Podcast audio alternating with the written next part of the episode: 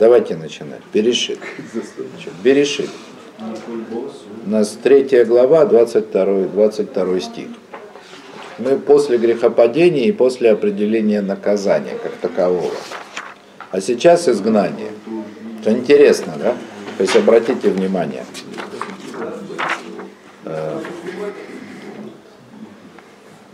Обратите внимание, то, что базия тапеха тухаллехем, в поте лица будешь кушать хлеб свой, и то, что кот свой дардар, матха, значит, колючки и репейник даст твоя земля, это все было еще до изгнания из рая. А изгнание из рая происходит только сейчас, то есть как будто бы это два разных явления, хотя, в общем-то, казалось бы, одно и то же. Может быть, может быть, это две стороны как бы одного события. Ну, давайте почитаем. Значит, 22 стих у нас. Сейчас пойдет обоснование. То есть, почему на земле трудно работать будет, это мы уже слышали. Или почему Адама изгоняют из рая. Ваяй Марашем Элаким, Гена Адам, Аяка и Хат Мимену, Лада Товвера. И вот теперь человек стал как один из нас, знающий добро и зло. Мы уже обращались к этому стиху, когда, когда, когда искали подтверждение, что змей не очень-то и соврал Хави, когда говорил. Сказал, что, ну как бы, змей говорил, что Всевышний из, как бы, из зависти, что ли, запретил вам есть от этого плода, потому что станете вы тогда как боги. Да? И тут Всевышний говорит по-простому. Да? Вот так и говорит. Вот смотри-ка, теперь человек стал как один из нас – знающий добро и зло, Ваата пенешлах ядобыля, как гаммецахаим. А теперь, как бы он не протянул руку и не взял также от древа жизни, вахаль вахаль и тогда он съест еще и будет жить вечно. То есть Всевышний не захотел, грубо говоря, да, как казалось бы, да, чтобы человек действительно стал как Бог знающий добро и зло с одной стороны, а с другой стороны вечно живущий. В этих словах прям опасность слышится, мне кажется. Ну да. Не, ну, понятно, что опасность. Как понять? Не захотел дать ему такую возможность. Да, как это вообще возможность могла быть, э, в принципе? Сейчас рассмотрим. Как теоретически? Так это прямая речь змеи. То есть, чтобы он поел от двух деревьев сразу. Да, был один человек даже спрашивал, что ж человек так глупо Сразу, поступил? Да, Надо было сначала с древа жизни, да, а потом уже с древа познания добра и зла. То есть, нет, а это сейчас э, чья это Это Всевышний говорит? Как один из нас. Твоей Марашем Элаким. Сказал Ашем Элаким. Вот Адам стал как один из нас. Ашем Элаким. Ну, то есть. Из нас? Все, оставляем смех, читаем Раши. Для меня одно из величайших открытий, уже не в первый раз. Раши надо читать. Если Раши, он великий. Смотрите, что написано. Арейгу яхид бы к мошани яхид бы ильоним. Раша говорит, что значит как один из нас. Вот он единственный среди нижних, точно так же, как я единственный среди высших. Один из нас, когда говорит Всевышний по Раше, это я и он. Теперь человек, он стал одним из нас двоих. Вот раньше я был один такой, Лаким, знающий добро и зло. А теперь нас стало двое. Ну, я единственный такой среди высших. Я один такой среди высших, в высших мирах, а человек один среди нижних. У Майи Ехидуто, вот Раши, раньше дальше, Раши дальше объясняет, и в чем единственность человека? Лада Товара, знающий добро и зло. Вот в Раши написано. То, до чего мне пришлось самому догадываться в начале. Змей не обманул, человек действительно будет знать добро и зло. И в этом действительно уподобится Богу. Ну понятно.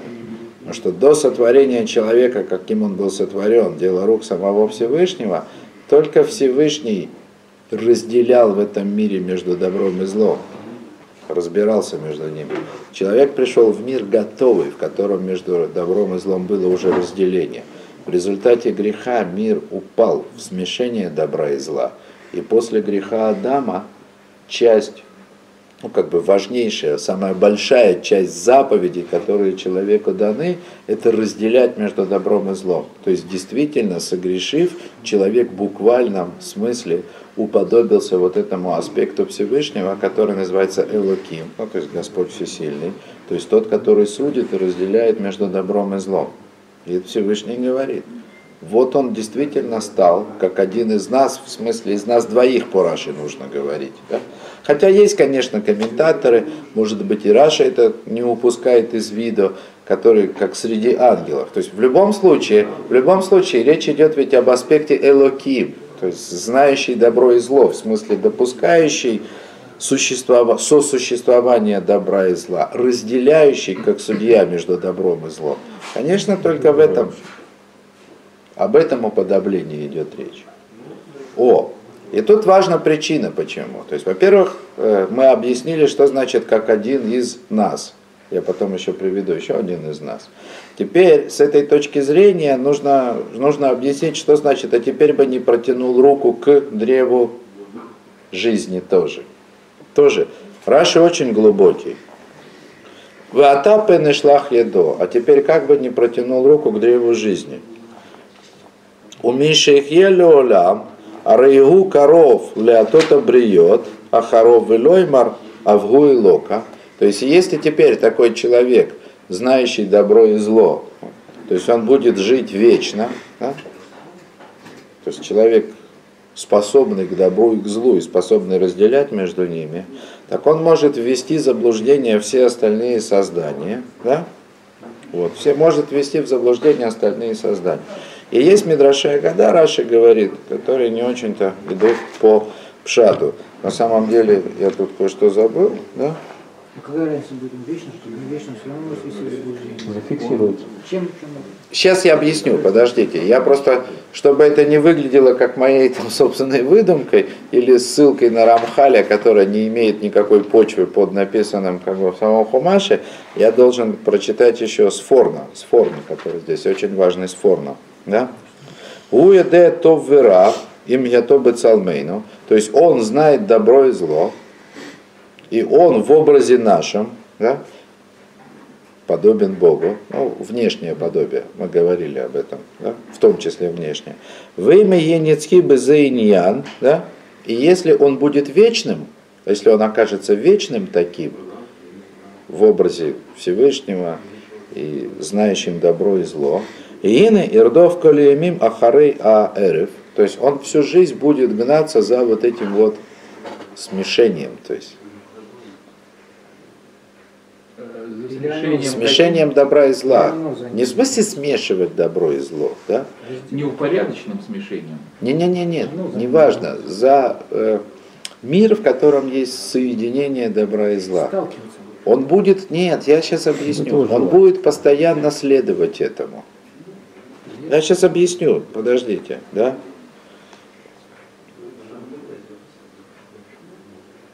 Вышли кахарей гаво коля сага сихлит коль мааса атов. И он подчинит этому всему, все его э, разумные постижения и все его дела добрые. И он не постигнет то самое настоящее богатство, которое приготовил ему Всевышний. То есть, что говорит Сформа? Да? То есть, если такой человек, который, как сказал Раша, уподобился Всевышнему в том смысле, что он знает добро и зло, что если при этом он окажется вечным, в смысле, что если он не пройдет через смерть, через прекращение своего существования, он ухватится за вот это вот знание добра и зла, как за свое величайшее достоинство, и окажется вот в этой, во всей своей этой вечной жизни, да, внутри вот этого как бы закрытого котла, да, в котором добро и зло смешано. И из-за этого он не постигнет того высочайшего духовного богатства, ради которого Всевышний создал. То, что говорит Рамхаль. Если помните, в начале Дат Твунот, не помню там на какой странице, но где-то в начале, в первых 50, значит, там Рамхаль, он гипотетически задает такой вопрос, гипотетически, то есть как бы придумывает гипотетическую картину мира. Значит, после того, как разум объяснил душе о том, что все построено на единстве, на сокрытии в начале и раскрытии в конце, и единство Всевышнего раскроется в любом случае обязательно, что бы человек ни делал. И суть раскрытия единства Всевышнего – это то, что зло в конце концов исчезнет, останется только добро, да, то есть не будет смешения. Там душа задает такой вопрос. А чем было плохо первое объяснение? Ну, существование зла. Ты же нам уже объяснял в начале, как бы, да, что зло было сотворено для того, чтобы человек получил ту великую награду заслуженно. Заслуженно, чтобы он заслужил награду. А для заслуги ему необходима свобода выбора. Свобода выбора между добром и злом. То есть как бы, да, вот в этом вот выборе между добром и злом и есть настоящая заслуга человека. И говорит там разум такую вещь. Если бы это действительно было единственной, всеобъемлющей, все объясняющей причиной, то тогда мир всегда должен был бы состоять из смеси добра и зла. Всегда чтобы у человека всегда была возможность заслужить, заслужить еще больше. Бесконечно. Бесконечно, конечно. То есть рост человека заключался бы не в раскрытии единства Всевышнего, то есть не в осознании того, что зла на самом деле нет, а наоборот в постоянном нахождении каком-то равновесии между добром и злом и выбором добра. Другая идея. Так вот, Сфорна, если я правильно понимаю, да, Сфорна как бы объясняет на то, что очевидно намекает Раши, ну как бы по своему построению, что вот эта вот неспособность постичь настоящее добро Всевышнего, богатство духовное, как говорит Сфорна, оно заложено в самом человеке. В самом человеке, который живет в рождении, в смешении добра и зла. Для этого человека свобода выбора его между добром и злом – это его высшее достоинство – а если он при этом он хочет находиться, жить вечно? а если при этом он живет вечно, То так он никогда не узнает, да, что такое отказаться от зла пол, полностью, что такое лишить самого себя свободы выбора. То есть он сам себя убьет. Ну не убьет, он сам себя ограничит. Что-то, у него не будет никакой возможности понять, постичь, что такое, да даже представить себе мир без всякого зла. Скафандр То есть мир, в котором присутствует зло, можно, можно по-разному, в разных аспектах это рассматривать. Но это все будет в одной и той же точке.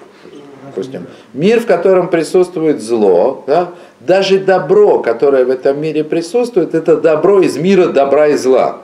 Это не то добро, мы его даже себе представить не можем. да. Это с одной стороны. То есть и человеку для того, чтобы по-настоящему осознать, что такое милосердие Всевышнему, ему нужно однажды оказаться в мире, в котором нет зла. Человеку нужно оказаться в мире, в котором зла нет вообще. И его на самом деле не может существовать. Ну, при этом с памятью того, что когда-то это зло было, и оно могло бы быть. Но его не должно быть потом. Это в принципе разделение двух миров на мир, в котором есть заслуга, а йомра асатам, сегодня их делать, в смысле заповеди, улы махарле кабель схарам. Но чтобы прийти в этот мир, к нему нужно стремиться. А если бы человек не был смертен, человек, знающий добро и зло, если бы не страх смерти, если бы не осознание того, что он смертен, то человек никогда бы не посчитал это зло настоящим злом.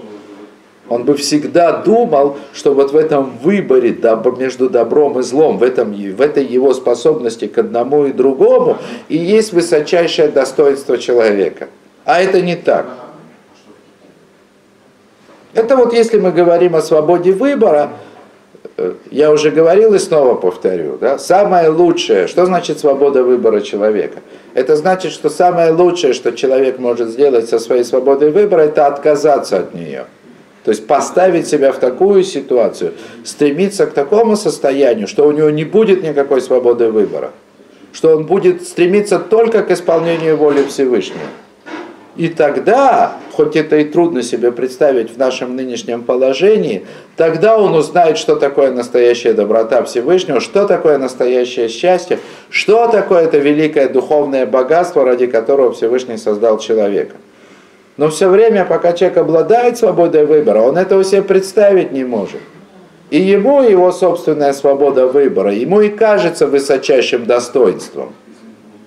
А дальше просто как бы экстенсивно, чем больше вот я выбираю в пользу добра, да, между добром и злом, тем лучше я себе кажусь. Это не совсем. Это не то же самое. Это не то же самое. Это вот как рассказывал же про дарование Торы. Мидраж говорит, что когда, когда Израиль сказал «на асевы нишма», кстати, когда Израиль сказал «сделаем и поймем», Всевышний поднял на ними гору вот так вот, как корыто, да, и сказал «если принимаете, то будете живы, а если нет, тут вас и похороню». Они же сказали «мы хотим», а нет, он их напугал до, до смерти, да, вся земля задрожала. Он их после того, как они сказали «мы хотим», до смерти напугал. Потому что на самом деле вот это «мы хотим», которое человек говорит здесь, в этой жизни, когда у него все хорошо, это совсем не то «мы хотим» и «мы согласны», не то на нишма, которое должно быть у человека. А подтолкнуть его может только к настоящему как бы признанию вот этого приоритета добра, только страх смерти. То есть для того, чтобы человек мог вернуться в то состояние, как бы иметь возможность как бы стать снова таким, как ради чего его создал Всевышний, то есть и заслужить в конечном итоге это. И он должен быть стать смертным после того, как у него есть добро и зло. Только осознание, ощущение не вечности своей, только страх смерти толкает человека к добру.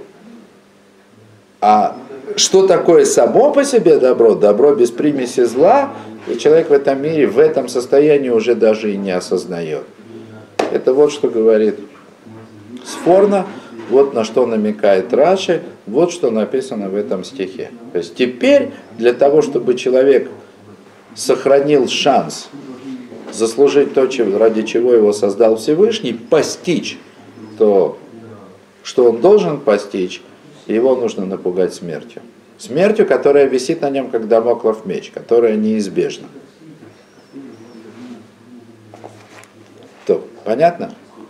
Но есть еще, я обещал рассказать по поводу, человек стал как, как один из нас, человек стал как один из нас. Один из нас, это тоже конкретный персонаж, назовем это так. Есть мидраж, который нас, то есть мы, вот эти, мы в этом стиле, есть такой, значит, есть такой комментарий, что мы это в смысле вот Бог и ангелы, да, а один из нас, это учится там, из пророков, это Гавриэль, так назовем его по-русски, Архангель Гавриэль. Он вот один из нас, это Гавриэль, он особенный среди вот нас всех. Почему? Потому что это аспект суда, вот именно вот суд как есть. Габриэль, да, то есть это же от слова Гвура. То есть это опять знающий добро и зло, да. Чем он похож на Габриэля? Знающий добро и зло, то есть ему придется разбираться между добром и злом. Вот из-за того, что он такой, да, так его надо изгнать. Но это как бы только в качестве иллюстрации многообразия, в любом случае многозначности языка Торы.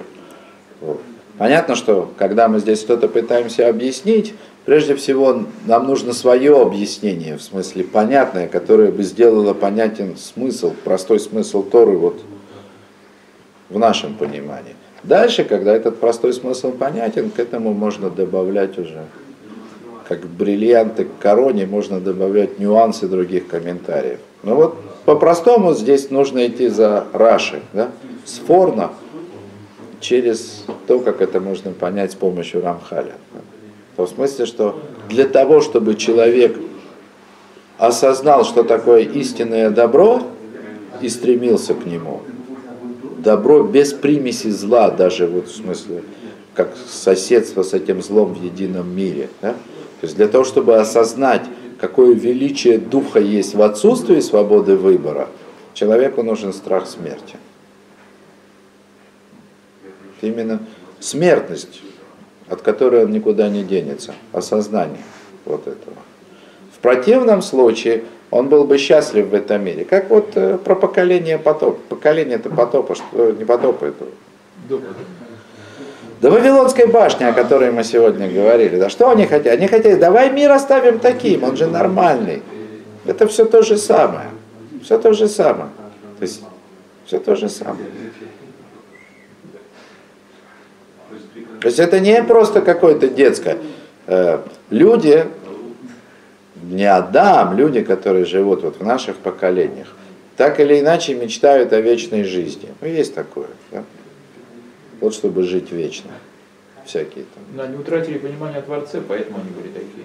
Так нет. То есть даже в нашем несчастном... Нет, допотопные, допотопные у них говорю. высокие уши, души. Они видели, они понимали присутствие, а после потопа они уже опустились очень сильно. Нет, Там увидеть. И начали не даете- воевать уже с. Вы не даете мне мысль сказать.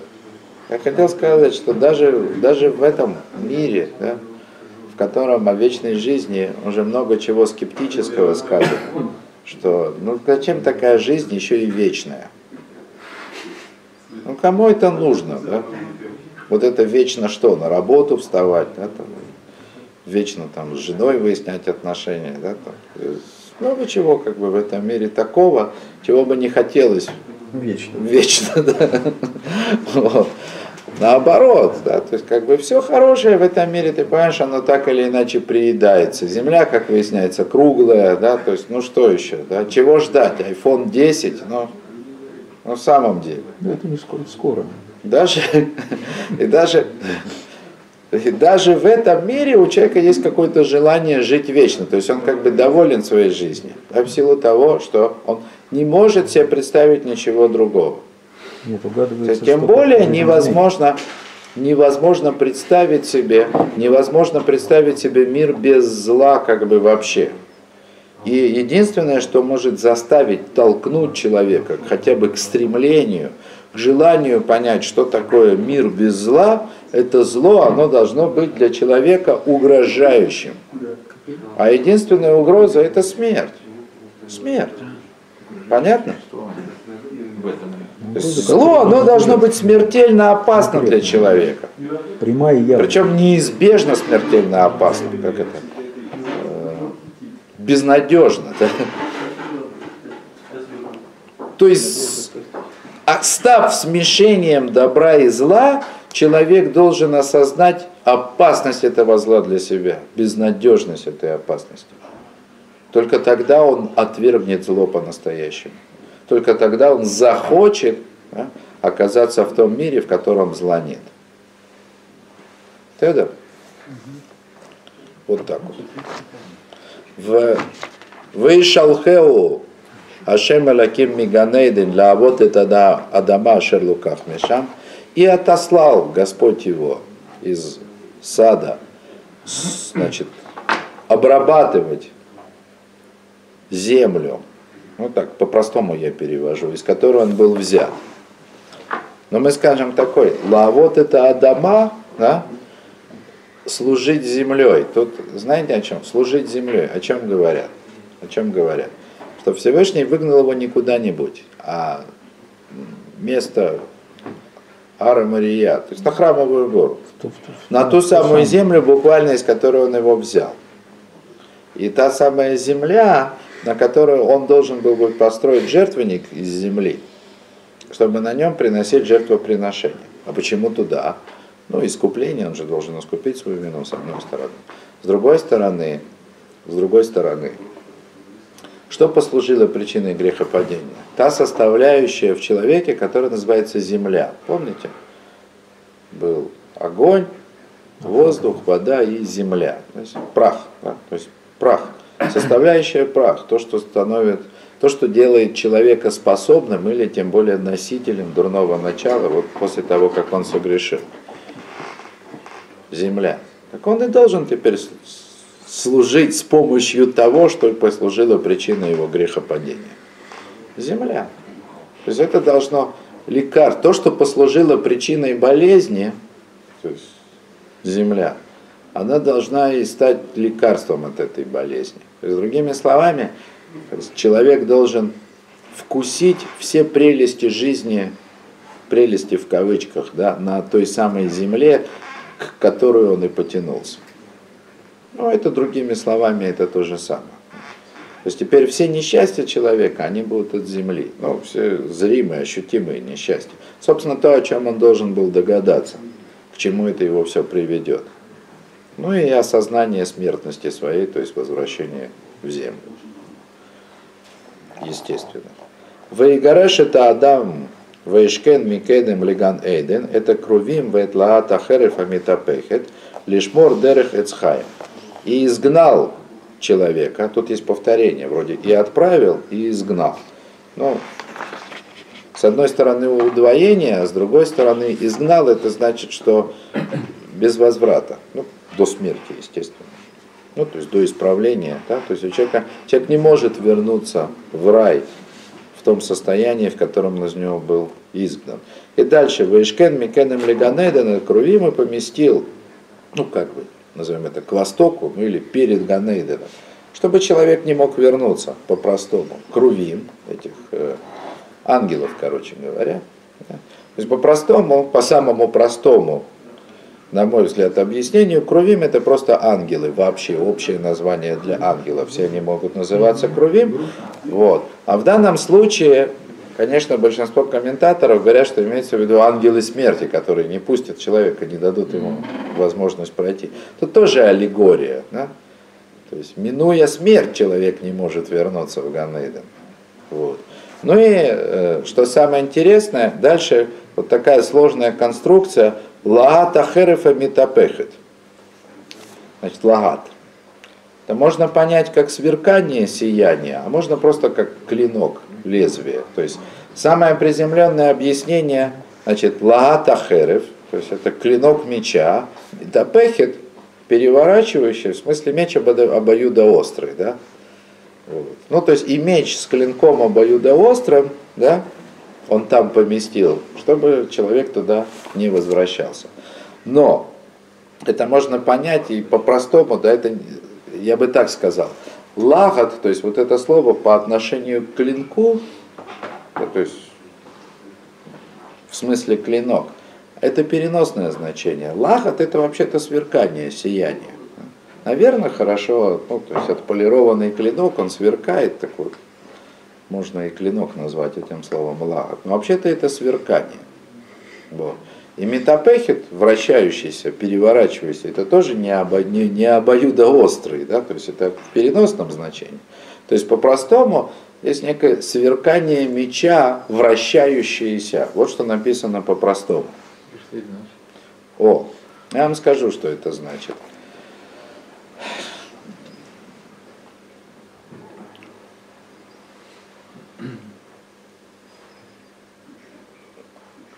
Это я слышал от Рафмоша Шапира, источник этого, если я правильно понимаю, потому что я от Рафмоша это слышал только в готовом виде. Да? По-простому источник это, как мне кажется, находится в, у Аризеля в Ицхаем Шар Псуким, то есть то, что Аризель на этот стих говорит.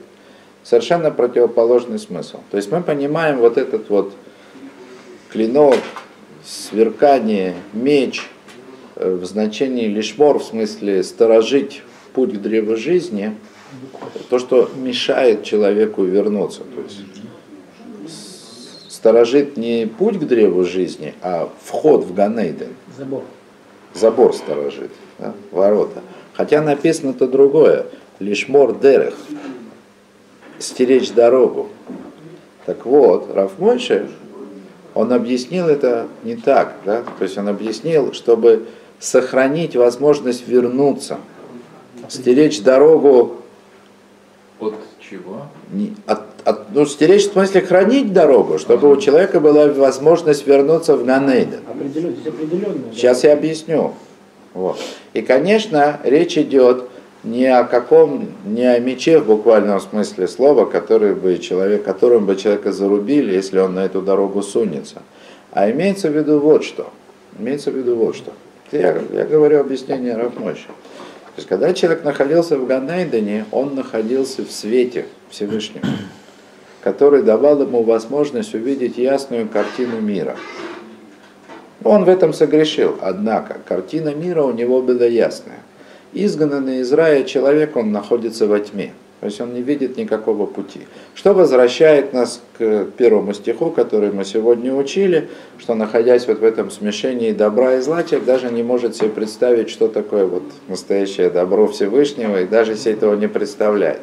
Но Всевышний сделал чудо, да? То есть, несмотря на то, что у нас в мире нет вот этого света, да, который, который мог бы нам позволить понять, что к чему в этом мире, как он устроен и где находится истинное добро, есть в этом нечто подобное сверкающей молнии. То есть на мгновение, на какое-то мгновение человек может быть озарен светом, Стробоскоп. Стробоскоп, да, то есть буквально как стробоскоп, такой разовый, бах. Вспышка. То есть и в какой-то момент человек может увидеть истинную картину этого мира, понять, что к чему. То есть увидеть направление, в которое ему нужно, как бы, к которому ему нужно стремиться, несмотря на то, что он во тьме находится. Но это происходит одно мгновение. Вот это лагата. Вот это вот вращающееся, да, Сверкание. сверкание. Рафмойши, как бы, когда он объяснял это, некоторые люди удостаиваются, что у них вот это сверкание становится похоже на стробоскоп. Или бывает так часто, что чуть ли не сливается в ясный день. Но это все равно стробоскоп. Он привел там Раби Акива, например. Ну, наверное, потому что про него-то как раз Талмуд и говорит, что он вошел в Ганейден, да? То есть есть человек, для которого это сверкание становится настолько частым, что он может идти прям как при свете дня. Но в принципе, то есть вот это вот озарение, которое может произойти с человеком, это то, что сохраняет у человека в этом мире надежду, возможность вернуться в Ганейден. То, на этом все на сегодня. Спасибо за внимание.